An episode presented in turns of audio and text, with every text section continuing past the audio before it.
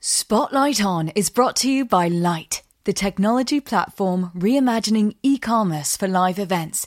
You can learn more about Lyte at lyte.com forward slash partnerships. That is L Y T E dot com forward slash partnerships. Uh. Hello and welcome to Spotlight On. I'm your host, Lawrence Peryer. This week, the spotlight shines on Lauren A. Spalding and on her artist alter ego, Her Mix-a-Lot. Rather than try to describe Lauren, I'm going to read an abridged version of her official bio.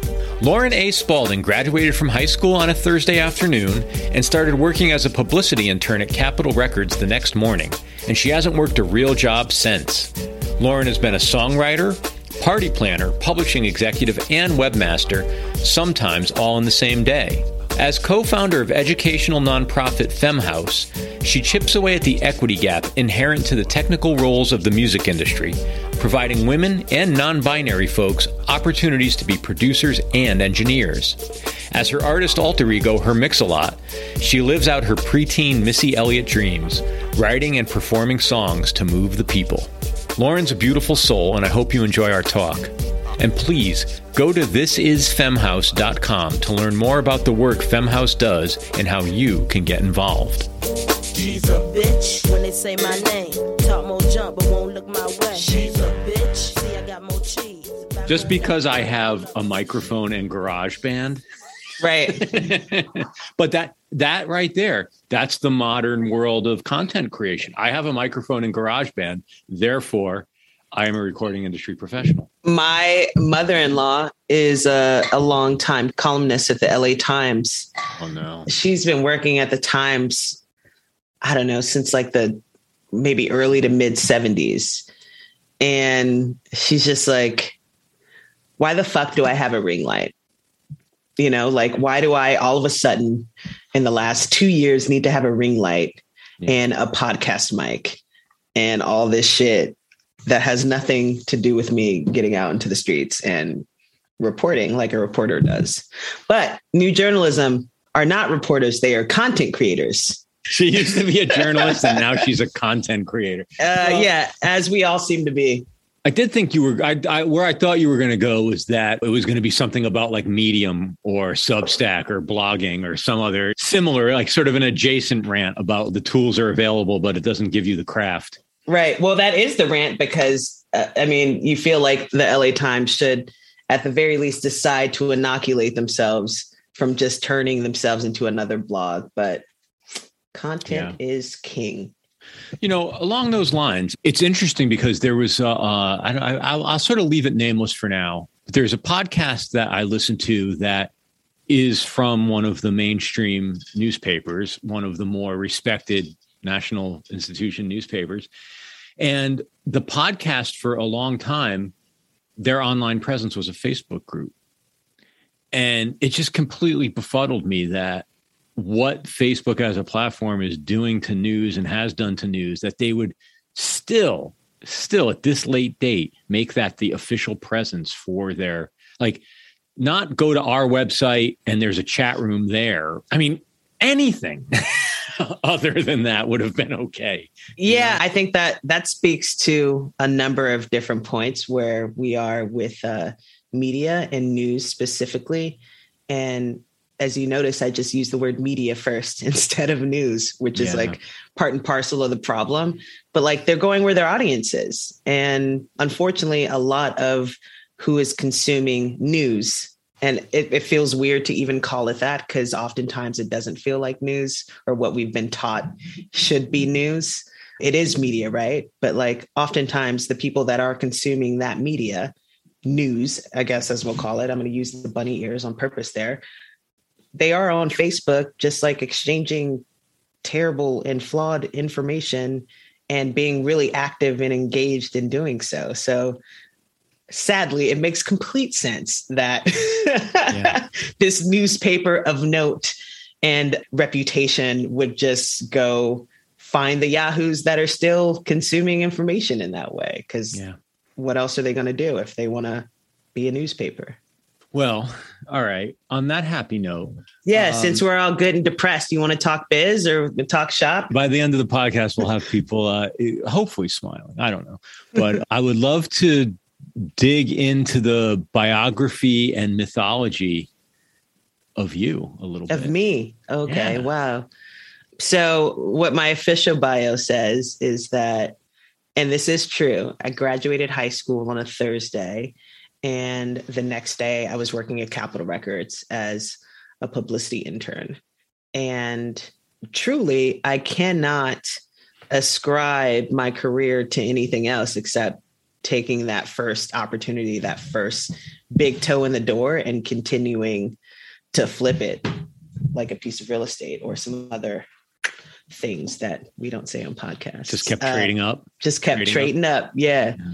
That first opportunity came from a program in LA called Yes to Jobs. And what they did was they went around to schools with high black and brown populations, uh, high schools, and they said, Hey, I'm sure you like entertainment, you like music, you like movies, you like TV. Did you know that you could work in those fields and you don't necessarily have to be the talent? and here are all these executive branches of these industries how would you like to learn more about them it was started by a couple of black women and they went and um, basically galvanized all their industry friends and, and all these companies and said can i send you a couple of kids this summer and you just teach them everything you know i'm not sure if the program is still around but i believe they were a nonprofit and so they raised a bunch of money so that we got paid too Ah. um, which is unheard of even still in 2022. And here I am 20 years later. Yikes, I'm old. Yeah, well, yeah. Well, everything's relative. Um, well, all right. There's a lot there in that story that I, I need to unpack. Um, sure, let's do it and- together. We'll process together. All right. The most important parts are the parts that are specifically about you, but I have to ask a little bit about that program Mhm. because you said something that is sort of mind blowing, and it and, and it it will be mind blowing to listeners who understand the entertainment business, which is the internship was paid Mhm. in a field that's notorious. If internships could have been pay to play, they would have been. Mhm. and I'm sure there were times when they were, they were. Mhm. but that's really impressive. And 20 years ago, forget it. I mean, we were still fighting that five, 10 years ago that these kids were being made to feel privileged to work in the Mhm. entertainment business. I'm sort of a little stunned by that. And the fact that 20 years ago, there was the foresight to offer off mic, off screen, off camera opportunities to kids too. Um, that's an amazing program. That's It's an amazing program. And the more I sort of settle into my own role, insofar as I see it as like a mentor and a person that really wants to be mindful of using every opportunity that I've gotten to bring somebody else along. It- is quite literally extraordinary. Like two friends went to all their other friends and these aren't high level like crazy executives i was interning for like the coordinator of the publicity department at Capitol. He was the only coordinator. I think at the time they had four publicists.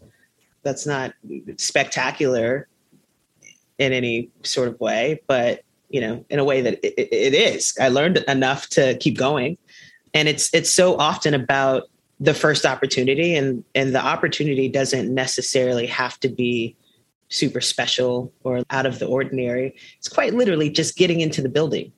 Yeah. Yeah. And once you get into the building, the building's your oyster if you play it right. And that's always how I've looked at every opportunity that's come my way. But I have this conversation a lot with um, with FemHouse. We have this bit of programming called Backstage Pass, and we talk to industry professionals sort of about their journeys. And something that it comes back to for an awful lot of people that I talk to is this idea that internships, specifically in the entertainment industry, are so often, I don't know if out of reach is the right word, but they're much more taxing than they need to be, mostly because they don't pay. And so if you think about a person that doesn't have to worry about being paid, and then you think about another person that does have to worry about being paid. And so they're doing this internship and also they're working a, a job during the day. And sometimes, especially in 2022, with the way everything costs and inflation, working a job at night. And also, you're in the industry. So you have to go to parties and you have to go to networking mixers and you have to take meetings and do all this shit. Those scales get really imbalanced quite quickly. And I've always been able to draw sort of a straight line to the way that the industry has changed and the people that are making decisions and the people that we are sort of like identifying as like culture setters and, and gatekeepers because it's quite clearly tipped in their favor. You know, this is by and large a group of people that haven't had to worry about anything except getting to be the most at this thing that they want without worrying about six other things on top of it. What was it about you as a high school student that not only knew they wanted that internship, but knew how to go get it? You know, to go back to the point you were just making. Um, well, I guess it came to you in a way, but were were you on that path anyway? Did you know there was the business of entertainment and that you wanted to be in it? I did. When I was 12, I decided I was going to be Missy Elliott. And I, I, don't think I've gotten too far off. I, I, feel pretty pleased with the proximity that I've that I've gotten to that ultimate goal. But that's um, um, there's a there's a number of layers to Missy Elliott that I I think that she often doesn't get credit for, and like the easy thing to zoom in on because it is truly remarkable is that a person that looked the way she looked made it to the upper echelons of music, and I'm just even speaking just visually. She's at the top of the charts. Like her music videos at the time were on every station. Like she was quite literally like the pinnacle of a pop star for the time that she was. But people don't realize, you know, that she started as a songwriter in Virginia when she was a teenager. And that led to relationships with producers, her most famous one being that with Timbaland and together they became executives and they started scouting other talent. So you have this executive component this a&r component which led to mm. a publishing company. And like all these like sort of behind the scenes executive moves like that's the shit that had me like yo this person is cool. Because it really does take a special something to be able to execute creatively as an artist and maintain that capacity and still have the capacity for all this other essentially like politicking behind the scenes yeah. to ascend to a certain level. And we see a lot of, you know, like in the 2000s, like mid mid to late 2000s, we saw a lot of uh, artists like getting like sort of like vanity labels. Right. And you know, those labels are with the with a rare exception of of just a few, you know, they're they ended up being just that vanity labels. And she actually didn't take that route, right? She took like a very almost like traditional like record business route of like wheeling and dealing behind the scenes to become a high powered executive that no one ever thinks of. And I just thought that was the coolest shit in the world. Do you think that to kind of go down the Missy rabbit hole for just a second? Love to. Um, it's my favorite place to be. Where's her place in the pantheon right now? Because I, I, you know, you grew up with her. I'm of a certain age, but like, where do do people know about her anymore? I remember when she did the Super Bowl. It so happened that I was working with Lenny Kravitz at the time, and he was on the same Super Bowl. It was when Katy Perry headlined, and I remember reading on Twitter that day. I was like, sort of like on Twitter live watching the show, and everybody was like, "Oh man, Katy Perry is so good at recognizing talent. Look at like her bringing new talent along." And I'm just like, these two motherfuckers. it's like, what? what the hell are y'all talking about? It's silly. It's it is it's it's amazingly silly. I think that we're sort of at a at a at a really interesting place in music history and music consumption because on one hand kids have this ability to learn and find anything that they want to with a second's notice. On the other hand, they sort of live in a technological bubble that sort of reinforces the things that they like.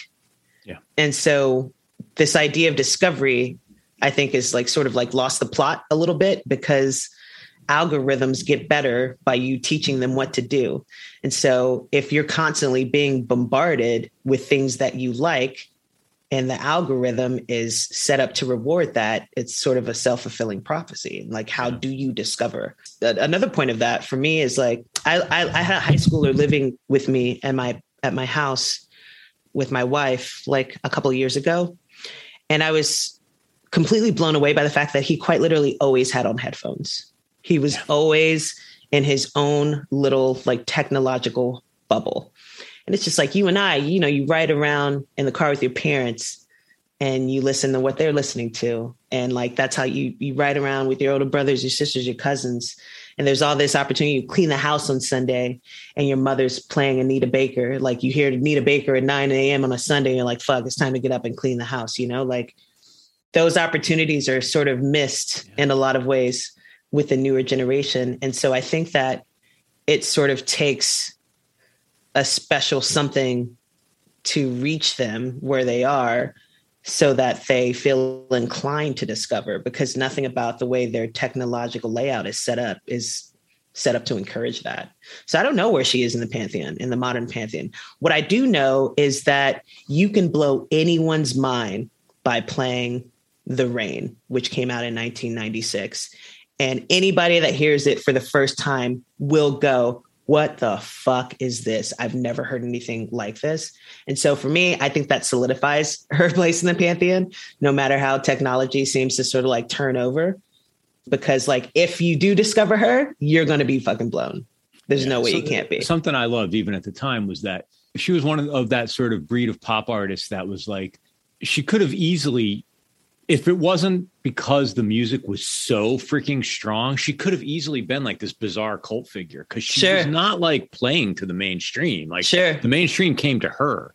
Sure, uh, sure. I love yeah. how kind of just weird and off center she was. Yeah. And you think about someone like Macy Gray, who we like identified at the time as weird, but she was making remarkably mainstream music. That's right how do we talk about Macy Gray now? Like, how do we regard Macy Gray's like musical contributions in the pantheon?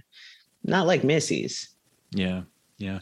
I, I noticed this for the first time, maybe I don't know, twelve or fifteen years ago, and it's only been kind of reinforced for me, which is when the way younger people, the the whole process of music discovery now, how everything's out of context, mm-hmm. and you know, it it sort of used to be that you might hear older music or gener- the previous generation's music because it was on the genre channel for that mm-hmm. type of music. Classic rock quiet storm r&b whatever it was everything had its its little channel its little lane. And so you would understand that like i don't know you would just understand oh these artists go together they're mm-hmm. from the same thing. And even if they sound different they're still they came up together. They're attached somehow.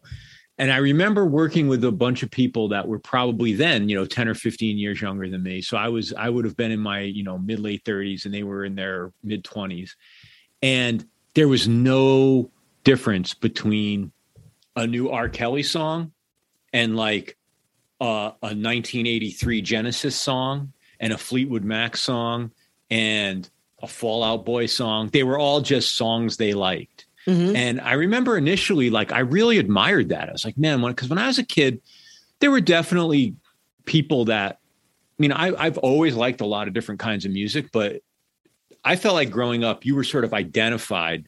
Your your social clique was like so music based. Skateboard kids were like hardcore and you know whatever it was. You know, yeah, it was, totally, it was totally. it was so easy to identify people. And I think, you know, throughout like the early 90s, there started to be more genre hopping. And then obviously hip hop just tore so much of that down. But it was interesting to see a whole generation of people where there was like no difference between high and low art, like cheesy or or serious. It was all the same, no context. And I really loved that. But now here we are going on to 20 years into that and there is sort of a, a, a side effect of that that I, I, can't quite name, but I don't, I'm not entirely comfortable with, which is you, you have to really care to dig in and understand that Missy Elliott isn't two or three songs that pop up on a playlist. Like she is somebody. And Biggie, like he matters. you know? yeah.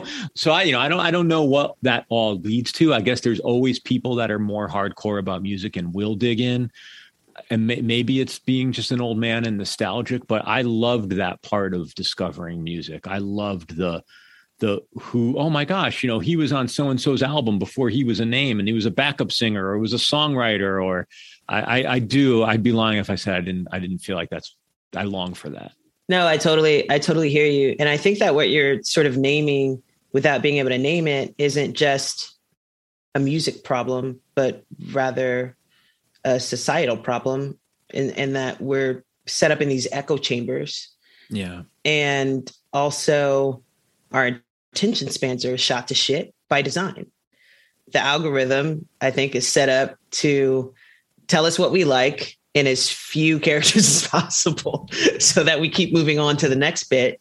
And I think that is a lot of what the current generation is suffering from. And, you know, it is sort of like old man shit to to say like I miss going to Rhino Records every Saturday at 10 a.m. as soon as they open and staying there for four hours, just like looking at album art and being like, I want to listen to this because I like this picture, or just like reading the back of a record and saying, hey, yo, that producer also produced this song that I like from this other genre from three fucking years ago. I want to hear the progression. Like that's old man shit, but it's also real shit. Like that is this idea that you had to sort of like work for information and synthesize it and retain it and like care enough to chase it down that lends itself to something really really special. And actually sort of like more in the fact that like kids don't get that.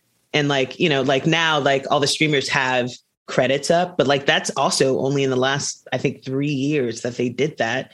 And they're still impossible to find unless you you know what i mean? Like unless you have to pull up a web page and shit how to see songwriting credits. And it's also left to the uploader to put that shit in there and most of them don't so yeah. I guess we decide collectively what's important. As for me and my African American home, my daughter is inside right now with the nanny listening to D'Angelo while she has snack. Oh, that's that's some good parenting, right? And that's that's just how it's going to be up in here. You're going to hear Chaka Khan on Saturday morning at 8:30 a.m. and know it's time to get that ass up and go grab a rag because it's time to clean. And that's just like, you know, you got Anita. She has yeah, we're gonna that's the, the role. We're gonna keep we're gonna keep the the tradition rolling up in here, and I think that's truly the best any of us could do at this point. Yeah.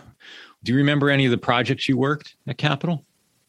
Um, yeah. So like I tell people my claim to fame is that I, I broke Chingy.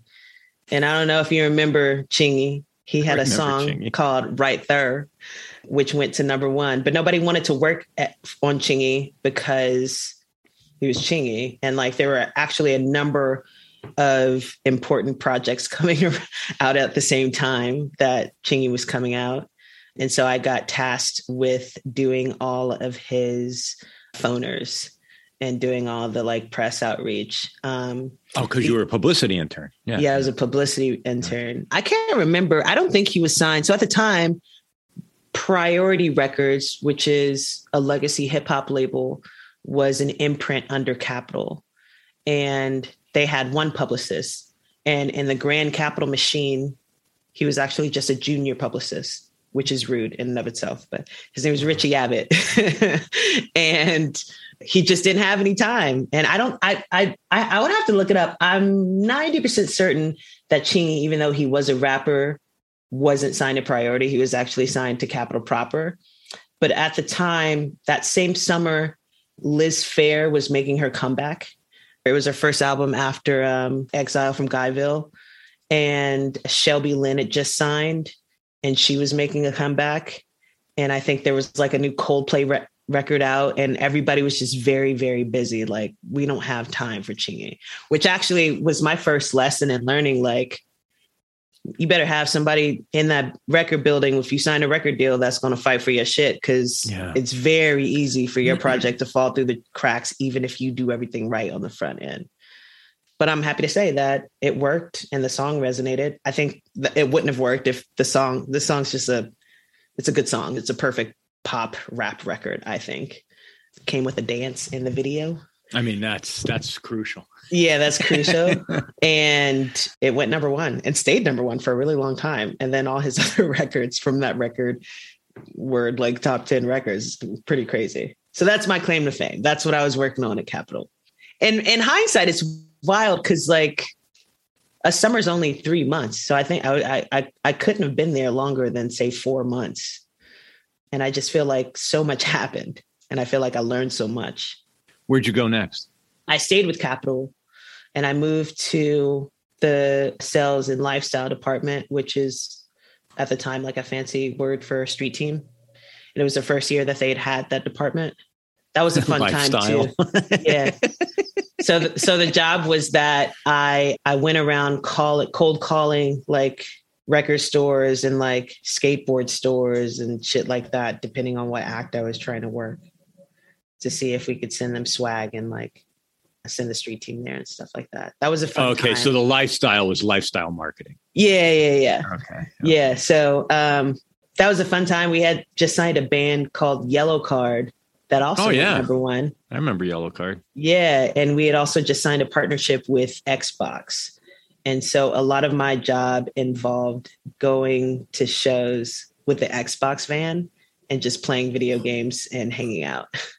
And was, Xbox was, was was sort of scrounging to make it too. So you know, Yeah. everybody is sort of hustling. It was it was a win-win. But X uh, Yellowcard also went number one and their their tour sold out. So maybe maybe I'm the best thing that ever happened to Capitol Records. Maybe That I'll make some be. phone calls. that might be. So Yellowcard, were they from Canada or Australia or something? They, I think they're weren't from American. Canada. Yeah, they weren't American. I. Yeah. Yeah. Any anybody that has the that names their band after something from from soccer can't be Right. That's not an American, thing. That's yeah, not for an sure. American thing. Um, all right. So so you were successful enough with Chingy and you showed something to somebody that at the end of your internship they said we're not letting this person leave the building. Uh, it, that didn't happen like that at all. I was just like, I'm not leaving this fucking building. I don't know who's gonna have to call security. yeah, it's just like, what y'all doing this week? Like, I just, you know, I just kept at it. And that's the thing, right? You know, like if I've learned anything, and I love to tell this to kids that I talk to, it's just like, go create the thing. You know, if you get inside of a building you don't want to leave, figure out how to stay there. Go talk to everybody.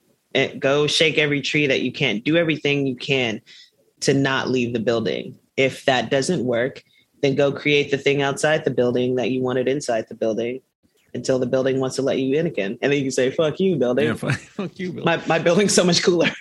well, it's interesting that you say that though, because there's a sort of a corollary to that. First of all, I could not agree with you more about if you're a creator, just create. Like, don't wait till somebody says, "Oh, here's a record deal. Go make a record." Like, just go freaking get the tools and start yeah. and start perfecting your craft so you're ready and that you're making shit happen for yourself. There's nothing better than like why send a paper resume when you can send, you know, three files of, of great beats you you put together or whatever Yeah. it is, you know, Yeah. film reel.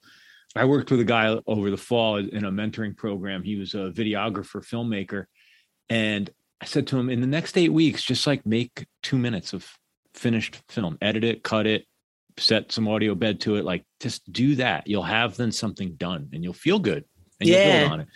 But the other thing about about the building is I think it's important to get in the building you want to be in. Mhm. I was talking to somebody yesterday and his interest is in audio engineering. And he's like, you know, I- he was thinking about trying to get an internship in a record label. And I said, you know, chances are if you're if you're working the hallways at a record label, they're not going to say, "Hey, come on, check out the studio." You might be better off doing whatever it takes just to be in the recording studio. Mhm. Because you'll meet people in the recording studio who are in the recording studio world. If you if you're in the record label side, you're going to meet people that are in that world. And that's not bad, Mhm. but it's going to open different doors. And you might like the doors, but today Sure. this is what you want to do. So go just go be there. Just go Yeah. be there. you know? Yeah, I mean, for me, I think at the time it was about.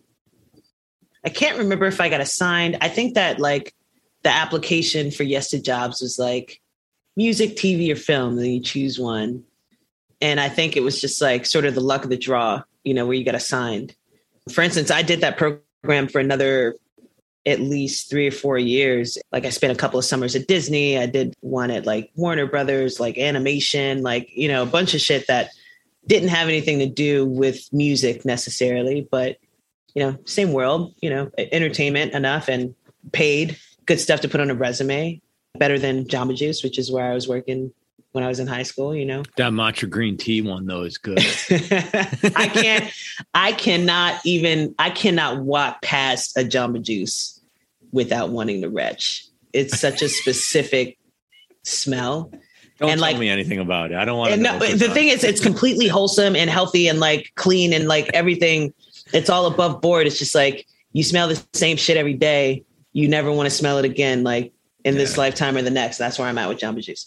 Anyways, long story short, I didn't know I would end up in music publicity. It's still a skill set that I use to this day. And, you know, you just go, you just find an in. And maybe that in isn't the end. But if you're doing it right, once you're in, you're going to learn a couple of things that you're going to use toward your end. And I think that's just how you have to look at every opportunity. The ones that fall into your lap, the ones that cr- you create for yourself, like no matter the quality, we'll say, of the opportunity, it's just like, what are you going to take? What are you, what are you going to, what are you going to leave with? Can you talk to me a little bit more about that? It's like when you have an internship or you have, you know, sort of entry level job, you're learning the job, you're learning the trade, you're learning the tools, you're learning the actions to take, the motions to go through, the words to say, like all that stuff to Mhm. start to be able to build. But what's like the self discovery journey? Like, do you start to learn, oh, I like music publicity, or do you say, I, I like the music business, but this part of it's kind of whack? Like, what do, what do you what what's happening for you on your journey in those first couple of years? I think a lot of it is just sort of joy to be in proximity and to like see behind the veil of this thing that I've revered for so many years. Capitol, especially like that building, it's breathing. You can feel it, man. You know, like Sinatra walked those halls, like the Beatles walked those halls, like Nat King Cole, like, and you can feel that shit. It it it feels that way. It feels hallowed. It feels sacred in that way. And I think for me, like at the time, there's just like a lot of joy to be included.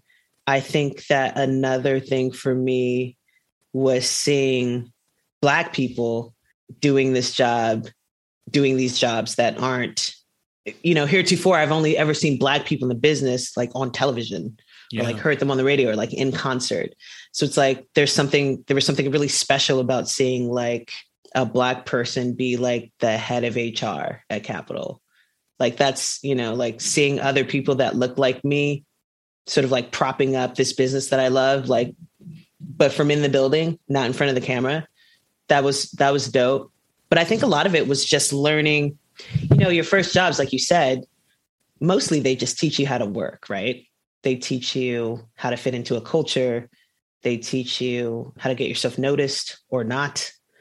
But for me it's all that but it's also just observing you know one of the, my responsibilities as a publicity intern was to collate all the clippings this is at the time you use like a, a photocopier literally to glue stick with the with the actual clippings from the LA Times or whatever onto a paper, fit as many as you can, go photocopy it, turn it into a binder. And then I got to walk around the entire building and give them to every department head. So it's like, you know, you take a little longer over in A&R because like Snoop's over there like playing some new tracks and like, you know, you just, you know, he's fucking around like being a fly on the wall. You're just like soaking it in. And it was a lot of that for me. And it was a lot of sort of also deciding this is what I'm going to do. Cause I, I ended up taking like a year and a half off college because of this internship or what happened after the internship. And my mom was pissed. Oh my God. Yeah. She was furious because I was the first person in my family to go to college. And I was just like, it was a lot of sort of getting comfortable with that and like feeling comfortable with that myself.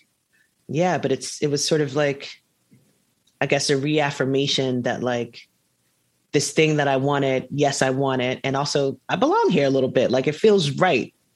And I'm gonna make it feel even righter as I move along through.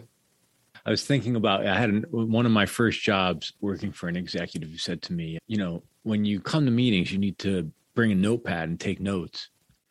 And I was like, yeah, but I remember everything. Like, I, you know, I'm not, it's not like I'm forgetting stuff. And she said, I feel better when you write shit down.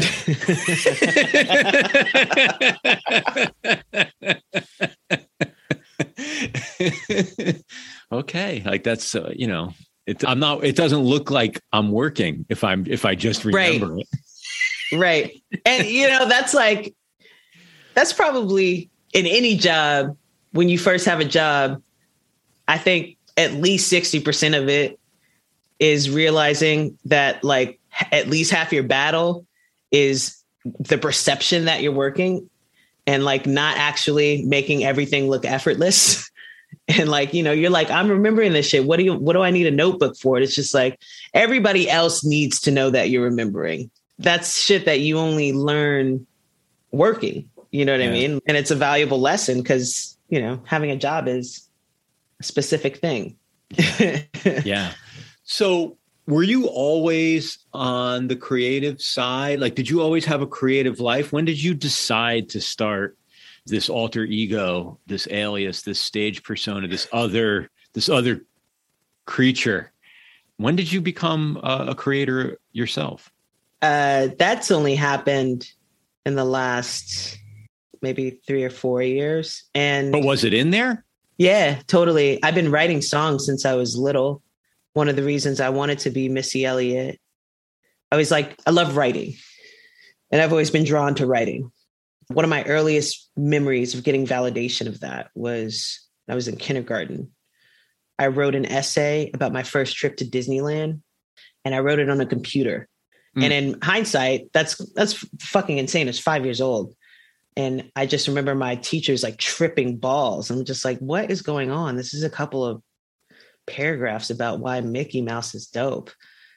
I didn't identify it as such then, obviously, because I was five, but that's my earliest memory of like having it reinforced that I'm like a dope writer. It's just something that was always always in there. It's intrinsic, obviously, because I, I think I mean, you don't learn how to compose an essay at five, right? Like that's just something I think you either got it or you don't. So I've been writing songs and, you know, i am a, I'm a prolific journal keeper. I'm look, I can, I'm in my office slash studio right now. I can see like, there's like 15 journals just like scattered around a bunch of post-its here. When I was nine years old, I went to my mother and I sat her down and I gave her quite literally a PowerPoint presentation about how charming kid about how she needed to start homeschooling me so that I could start my training to be the next Brandy. And she let me get through. It was a really wonderful presentation. I wish I still had it. And she let me get through the whole thing. And then she said, Lauren, you can't sing like Brandy. And then she just got up and like walked off. and that's like the last we talked about it. And I was like, all right, maybe I need to focus on this business shit. I throw that in her face all the time. The first time she came to one of my shows, I did two sold out nights in a row at the Fonda with Sofi Tukker and LP. And I was just like, remember when you told me I couldn't sing like Brandy? Do you hear those people screaming my name right now? But it's always been in there. I never called it up until recently with my proximity to Sofi Tukker and LP, who were just like, you're one of the most, like, we do this shit all the time. You're one of the most talented people we've ever come in contact with. Like, what are you doing? Why aren't you doing this? So it's it's new, but it's old. Yeah, and you answered the other question I wanted to ask you about. It was um, it, my perception would have been that either a life event where you said "fuck it," there's no time like the present, or someone helped you draw it out or helped you realize that why not you? Yeah, you know, I think that like it's a weird thing when you start on the business side of things super early because you get this proximity to like artisthood specifically in the context of like industry shit and like fame and all these like trappings that often have times have nothing to do with the art itself yeah. and i i sort of found myself put off more often than not by that side of things so it was like it was it was nice to sort of like keep that uh, private and like intrinsic to my personhood and not like a hobby, but just like something that was just like personally mine, like a pressure valve. I happened to meet these wonderful people who encouraged me to really embrace it and I also had the benefit of like knowing all the business shit and knowing that I could actually go as far as I wanted on the artist end without having to get like my hands dirty in a way that made me uncomfortable. And also, the artist shit isn't something that I'm tied up in as part of like my personhood because I've developed, I'm 36 fucking years old and I've developed all these other parts of myself and I've actually like done really well at cementing myself on the business end of things. So, like, it is only fun for me. It is yeah, only good and and and um, wholesome and pure. So that feels actually quite nice. Yeah, there's something freeing in that. You're not chasing something. You don't need it. Yeah. Yeah, yeah. yeah. Do you look after yourself or like are you so you have you look after other people's careers, right? Not anymore. I was in management until I guess starting Femme House like in earnest. And it's just not let's just say that I have an actual family. I have an actual spouse and like an actual child. And yeah. that is that sort of energy and intimacy, in my opinion, to be a, a, wonderful manager, you have to have that with your artist as well. But you can't give that to two places at one time. So I chose to give it to like my actual real life. It's funny you say it that way because it's something I've I've often thought about artist management. I, I think I have the toolbox for it and maybe the temperament but I don't know if I could ever love somebody else enough to do that. One hundred percent. I think uh, you know, for me, like I love it too. I think it's the highest impact business relationship that an artist has, and I sort of always have thought of it as like an advocacy position. Right? It's just like I'm mm. here to protect the integrity of the thing that you hold closest to you and also make you a little bit of money and like that's a very specific line to toe so like i think that like i my ideal scenario is just like i don't think that irving azoff is on the phone with fucking kanye west three hours a day anymore i think he has a bunch of mini me's that do all that shit and he's just like you come in you meet with me once a month here's the strategy and here are the minions that do it like i would love that but like the actual you know, like day to day, like slog that old school managers do. I don't know. I would I would venture to guess he's on the phone with Don Henley every day. I'm I mean, so like that's funny because the manager that I worked for the longest, his name is Craig Fruin, and wonderful guy, remarkable mentor, consider him family, but he's from that old school, like, and he actually started with Irving and Howard Kaufman and like those guys and like that generation, like the Henleys and the Skaggs and like all those motherfuckers, you better be on the phone with them every day because that's what they know. That's how they came up. It's like back when your manager was your manager and your agent and your promoter and your tour manager and your assistant. And that motherfucker was with you every day doing everything that you needed. You can't, I don't think you can go back from that. Yeah. Yeah. Tell me about Femme House. Femme House is probably the most important thing outside of parenthood that I'll ever do. And I didn't realize that until this past year. Essentially, it's a it's an organization to promote the equity behind the scenes, specifically in the technical aspects. Only 2%, about 2.5% of producers, like charting producers, in the way that we collect data about producers, charting certain amount of album credits, certain amount of award nominations, etc., are non-male, we'll say. And I think that the stat actually only exists in the binary, male and female. So I don't know that we have numbers for gender expansive folks. But started with an, a simple idea, just like what if we created an extremely safe place for people to learn how to be a producer? And that's sort of grown into a number of things online courses, we have a radio show, we're going on tour this year. It starts actually this Friday. We have all kinds of shit, all sorts of like marketing levers to pull with like education at its core, safe space for education. To give people the education, they can do nearly whatever they want or need to with it. But what has really sort of blown me away is that in creating that safe space, for education, we've actually enabled this really wonderful, supportive, vibrant, engaged community to grow from it.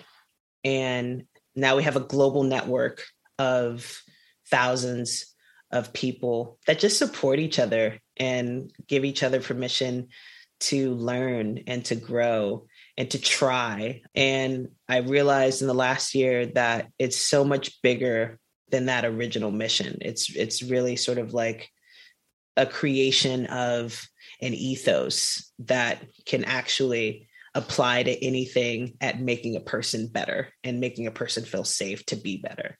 And it's my favorite thing in the world. I think it's the coolest fucking thing anyone's ever done, let alone me. It's a big mandate when you start to define it that way. It's a lot of responsibility. It's a, it's actually a lot of fun sort of touch points. I can I can I can I can sit here and imagine and sort of have the sort of fantasy bubble of some of the great things you get to do for and with people. But could you take it down a level for me in a couple of vectors. One is organizationally, what does it mean? Like, I'm a producer or a creator. Do I join Femme House, or is it something that is bringing me opportunities? And and then that part of the question aside, what are what's the programming you do? How does one engage with Femme House? What are they coming to you for, or what are you bringing to people? So, on a base level, you come to us for education, but you know, sort of how things have evolved in the last year specifically, we've sort of realized, okay, well, people have this education. What's the next step in the development channel? And it's like opportunity. And so we've developed programming to sort of like capture the resources that we have to create that opportunity. So on the education front, we have free workshops they happen every month or two on production techniques. We just launched the same thing for DJ techniques. Mm. We also have online courses. Those are like longer versions of workshops. You can take them on demand. They're like about a month long, comes with a bunch of content, a video, glossaries, PDFs, all the shit that you can, if you were to take like an online course in like creative writing, stuff that you can keep forever. We offer it on a pay what you can sliding scale basis. So it's accessible. We also offer a scholarship that is specifically for BIPOC creators. We do four a year with two cohorts. So we have two people working in fall and winter and two people working in spring and summer. And we give them gear for free to start their journeys because that's often the biggest cost barrier to entry is like cost of gear thousands of dollars a lot of people immediately say well fuck can't do that yeah. on the programming front we have a number of live streams. People uh, during the pandemic sort of was like a crazy thing as we all sort of like figured out how to navigate it and like find community in in new places and in new ways. We started live streaming. It started with LP just like live streaming every day because she needed to practice. And she was like, well, if I'm stuck in this garage, I might as well do it with other people. And that turned into Femme House Friday. So now every Friday we have a day long raid on Twitch in which we program a bunch of female DJs. We started that, and then other brands and corporate partners and promoters started coming to us going, oh shit, we just realized we've never programmed a female lineup. So, for instance, wow. we did one with Insomniac, which is the biggest uh, electronic music company in the world. We had something like uh, 30,000 unique listeners over the day. So, we do things like that. So, really, it's like education and then how are you going to use that education and like say you do want to be a premier producer or a new premier DJ. Like it's all about things like your streaming numbers or like your social follows or like how many shows you get to play. Well, that's a self fulfilling prophecy, as you know, being in the industry, because oftentimes to get those opportunities, you have to have previous experience. It's like needing an ID to go get ID. And so all our programming yeah, yeah all our programming is based on those opportunities and creating those opportunities so that your name can be on a flyer so that you can take that flyer to an agent and say go get me more flyers because my name's on this flyer so every bit of programming that we've created in the wake of education which is our bread and butter and always will be is in service to that education and giving you palpable and tangible ways to use it to further your career. How do you engage with us? However you want. We have a remarkable Discord community of people that support each other and exchange tips and get together in person to practice Ableton and a bunch of other nerdy shit that is out my pay grade. You can go to our website where all of our education is nearly everything is free except for the online courses, which are at a small fee. If you are a creator of color, you will never, ever, ever have to pay for anything that we offer is paid. So that's one to consider. And otherwise, just look for our name, you know, like we're, I think 2022 is going to be even bigger than 2021 was. And I can barely believe that. But like I said, we're about to go on tour, going a nationwide 12 date tour. And We're doing our in person workshops there for the first time in two and a half years, which is how wow. we started. Wow. Yeah. There's something really poetic about that piece of it for me because we're doing these in person workshops. And we started with in person workshops with, you know, a dozen people in a studio, just like in a safe place to learn.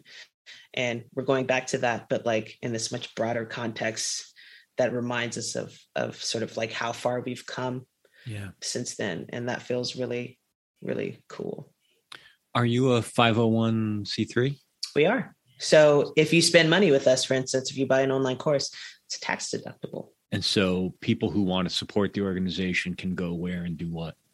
This is femmehouse.com slash donate or slash get involved there are a number of ways to get involved that go beyond donating really for us what we're looking for people that join the community is people that will keep it safe and bolster it and like protect it as fiercely as we do and spread the word. I mean, one thing about this problem that we address is that it's one that no one thinks about because mm. most people aren't thinking about how their music hits their headphones and like all the behind the scenes shit that goes into it.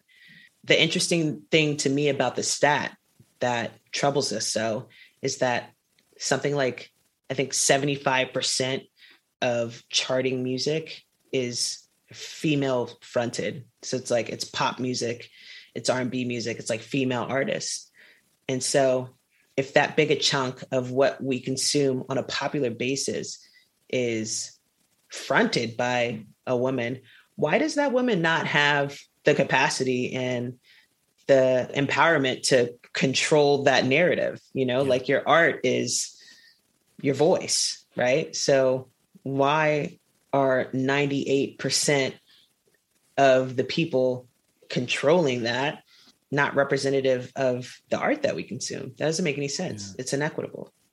That's a lifetime of work that's a lifetime of work. And you know we're we're playing a long game. We want to have a femme house a standing femme house tour and a femme house festival and a femme house management company and a femme house record label and a femme house production company and a femme house publishing outfit and you know just sort of like change quite literally from within the system. And i don't even think i think at this point there's no changing the system. There's only creating new.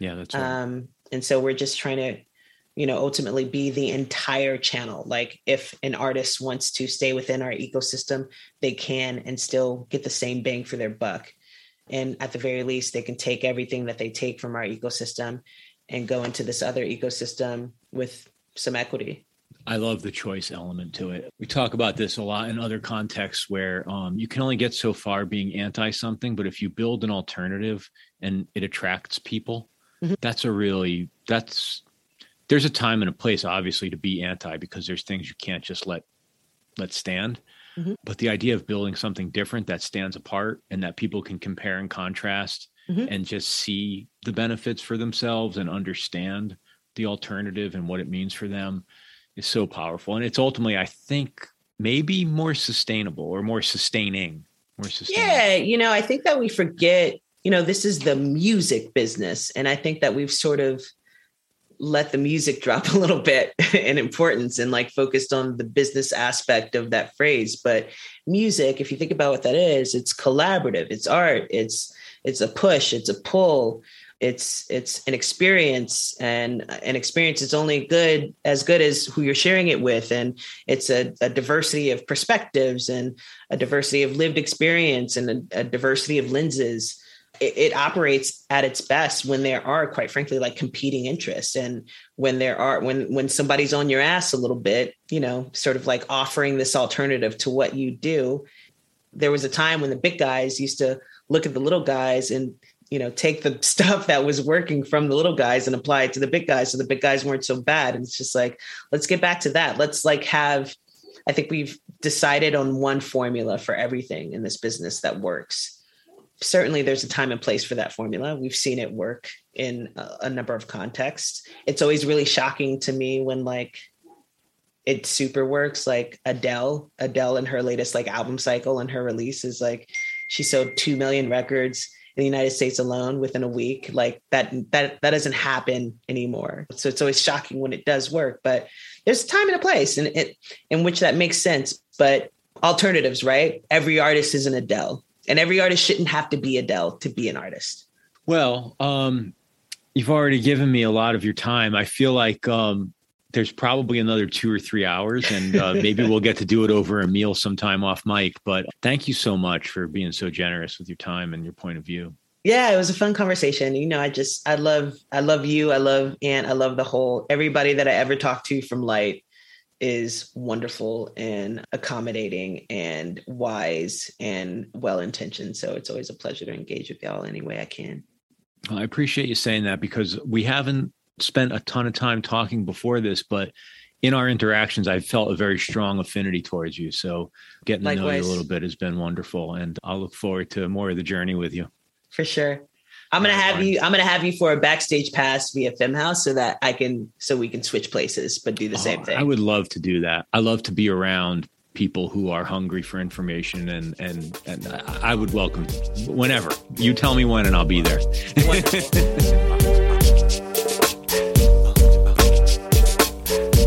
Thank you so much, Lauren A. Spalding and everyone at Femme House. Thank you, Ant Taylor and the team at Lyte. And as always, thank you for listening to Spotlight On. Get and share all of our past episodes, write a review, even send us a message all through our website, spotlightonpodcast.com. If you like what we're up to here, please leave us a review on Spotify, Apple, or wherever you get your podcasts from. Join us again next week. In the meantime, be safe and stay in touch. She's a bitch when they say my name. Talk more jump, but won't look my way. She's a bitch. See, I got more cheese. Back on up while I roll up my sleeves. She's a bitch. You can't see me, Joe. Get on down while I shoot my flow. She's a bitch. When I do my thing, got the place on fire, burn it down the